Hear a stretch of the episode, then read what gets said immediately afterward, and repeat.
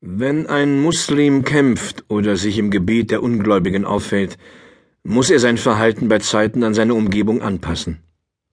Nicht aufzufallen kann für ihn dann von Vorteil oder sogar eine Pflicht sein, wenn sein Verhalten dem Wohle des Islam dient oder einen anderen Nutzen mit sich bringt, wie den Ungläubigen zu predigen, Geheimnisse zu erfahren und diese an Muslime weiterzugeben oder allgemein Schaden abzuwenden.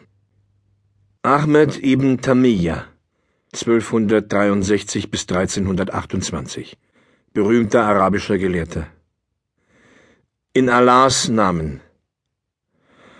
Also kämpften wir Tag für Tag gegen den Feind, die Kälte, die Hitze, den Hunger, gegen den Mangel an Munition und Zaumzeug, gegen neue Kriegsschäden und Todesfälle, bis wir schließlich erleben durften, dass die Feinde, diese kampflustigen und stark bewaffneten Männer, die sich auf ihre vorteilhafte Lage und die Unterstützung durch die Türken und Barbaren verlassen hatten, besiegt waren und sich ergaben.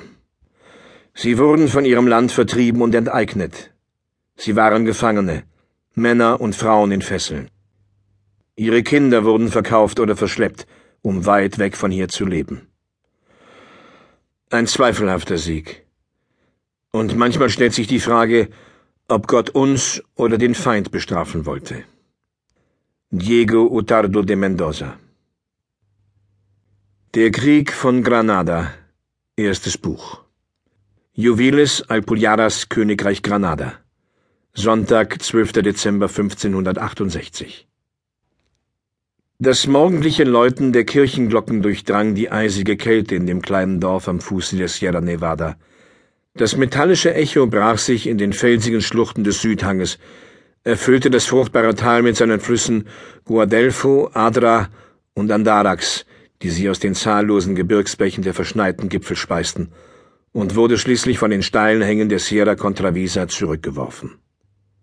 Jenseits davon erstreckten sich die steilen Täler der Alpujaras bis hin zum Mittelmeer. Etwa 200 Männer, Frauen und Kinder schleppten sich in der fahlen Wintersonne zur Kirche und versammelten sich schweigend am Hauptportal. Vor dem schlichten ockerfarbigen Gotteshaus mit seinem wuchtigen Glockenturm lag ein weitläufiger Vorplatz, von dem aus sich ein Gewirr aus engen Gassen über den Hang ausbreitete. Die vielen kleinen Gebäude waren nur grob verputzt, ein- oder zweistöckige, weiß getünchte Wohnhäuser mit winzigen Türen und Fenstern, Flachdächern und runden Kaminen. Auf den Flachdächern lagen Feigen, Paprika und Weintrauben zum Trocknen ausgebreitet. Die Dächer der weiter unten am Hang errichteten Häuser reichten meist gerade so an die Fundamente der weiter oben gelegenen heran, dass es von weitem so wirkte, als wären sie aufeinander gebaut.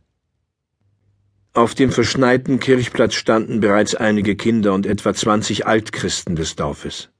Sie beobachteten eine alte Frau mit arabischen Gesichtszügen, die auf der obersten Sprosse einer an die Hauptfassade der Kirche gelehnten Leiter stand und die Winterkälte seit den frühen Morgenstunden ohne Mantel ertragen musste.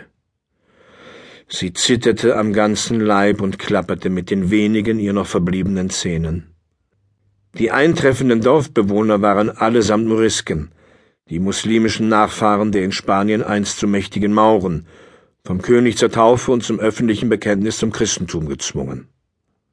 Diese Neuchristen gingen langsam auf die Kirche zu, ohne dabei den Blick von der alten Moriskin abzuwenden, die verzweifelt versuchte, das Gleichgewicht zu halten. Das Gelächter der Altchristen brach das Schweigen. Hexe! Mehrere Steine trafen die alte Frau, und die unterste Sprosse war bald mit Spucke bedeckt. Das Läuten der Glocke verebbte, und die letzten Dorfbewohner eilten in die Kirche. Im unbeheizten Inneren kniete nur wenige Schritte vom Altar entfernt ein imposanter, dunkelhaariger Mann mit sonnegegerbtem Gesicht auf dem eisigen Steinboden. Er hatte einen Strick um den Hals und die Arme wie ein gekreuzigter von sich gestreckt. In jeder Hand hielt er eine brennende Kerze.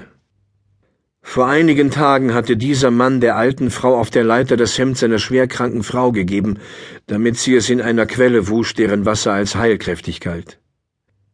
In dieser zwischen den schroffen Felsen und der üppigen Vegetation der Sierra Nevada versteckten Quelle wurde normalerweise keine Wäsche gewaschen.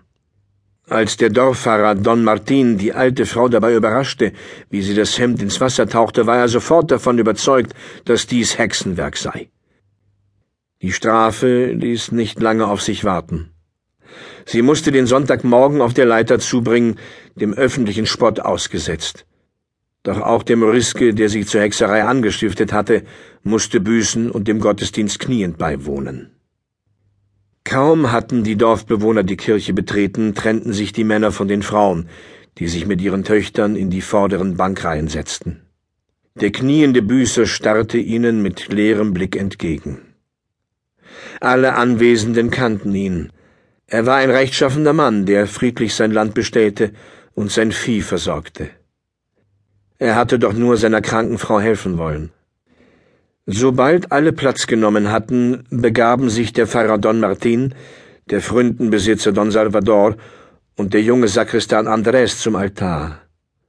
Don Martin, ein stolzer Mann mit blassem Gesicht und rosigen Wangen, trug ein goldbesticktes Priestergewand aus Seide und machte es sich mit Blick zu den Gläubigen in einem thronartigen Sessel bequem, flankiert vom Fründenbesitzer und dem jungen Sakristan. Die Kirchentür wurde geschlossen, und die Flammen der Kerzen hörten auf zu flackern. Die bunte orientalisch anmutende Mondecha, Holzkassettendecke der Kirche strahlte über dem so nüchternen wie tragischen Altarbild und den düsteren Gemälden der Seitenwände. Der hagere, dunkelhäutige Sakristan schlug ein Buch auf und hüstelte. Francisco Alguacil, las er laut vor. Hier, Andres überprüfte, woher die Antwort kam und trug etwas in das Buch ein. José Almer, hier. Milagros Garvia, Maria Ambros. Je weiter Andres in der Liste kam, desto knarrender wurde seine Stimme. Marcos Nunes, hier.